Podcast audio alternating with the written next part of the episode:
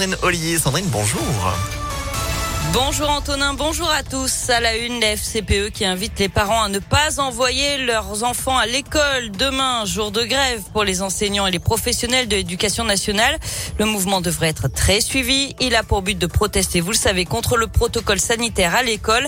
Et dans leur lutte, les profs et les instituts pourront donc compter sur le soutien des parents d'élèves, puisque pour la première fois, la FCPE appelle donc les parents à ne pas mettre leurs enfants à l'école demain. Les explications de Catherine Limousin, responsable d'une section FCPE dans la région. L'ensemble des parents d'élèves sont vraiment euh, impactés par ce énième euh, changement de protocole. Et euh, là, il était vraiment important de faire remonter tout ce ras-le-bol, ce mécontentement de la part des parents d'élèves. Il est important de se mobiliser tous ensemble à côté des enseignants pour réclamer ce qu'on veut. C'est des moyens humains. Et finalement, au bout du bout, on se rend compte que ce sont des enfants qui trinquent puisqu'ils ne sont pas dans des conditions normales d'enseignement. Voilà, les indicateurs ne sont absolument pas bons pour l'école dans sa globalité. Donc il est important de tous se mobiliser pour réclamer enfin une vraie politique d'accompagnement et plus de moyens pour l'école publique. Et au niveau national, la FCPE continue de réclamer des masques, des capteurs de CO2 et des purificateurs dans les établissements scolaires. Et puis selon les projections du syndicat SNUIPP,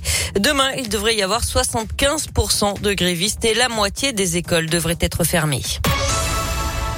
L'actualité, c'est aussi un ancien bénévole d'un club de foot de Saint-Priest, soupçonné d'agression sexuelle sur mineurs, jugé aujourd'hui devant le tribunal correctionnel de Lyon.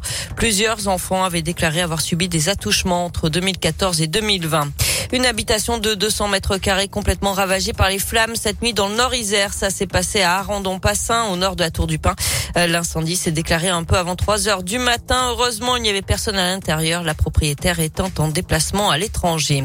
L'ouverture d'un centre de vaccination des enfants à Saint-Didier au Mont-d'Or, au nord de Lyon. Il ouvrira ses portes vendredi à 17h et proposera des doses de vaccins le mercredi, vendredi et samedi sur rendez-vous. Ça va concerner les enfants âgés de 5 à 11 ans. Un contrat historique pour Alstom. La compagnie publique norvégienne a commandé 200 trains régionaux à l'entreprise française. Une bonne nouvelle pour les 900 salariés du site de Villeurbanne qui vont participer au projet.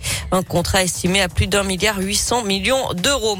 Et puis le top départ pour les soldes d'hiver. Le coup d'envoi a été donné à 8 heures ce matin, mais les commerçants, pas sûrs de faire le chiffre espéré, craignent que l'épidémie de Covid ne dissuade les consommateurs de faire la chasse aux bonnes affaires, en tout cas en boutique. Du, du, sport avec du foot et un espoir pour le derby face à Saint-Etienne dans neuf jours à Dessine. Le Sénat a adopté hier soir un amendement qui instaure des jauges proportionnelles dans les stades et les salles de spectacle. Il prévoit qu'en plus des 5000 places actuelles, les clubs pourront ouvrir 50% des places restantes. Ça veut dire qu'un peu plus de 30 000 supporters pourraient venir à Dessine, mais il faut attendre encore le feu vert de l'Assemblée nationale et du gouvernement. Enfin, Lyon, deuxième ville la plus stressante de Après Paris. C'est ce qui ressort d'un classement établi par le journal Le Figaro. On cause le bruit et le temps perdu dans les bouchons. Merci beaucoup.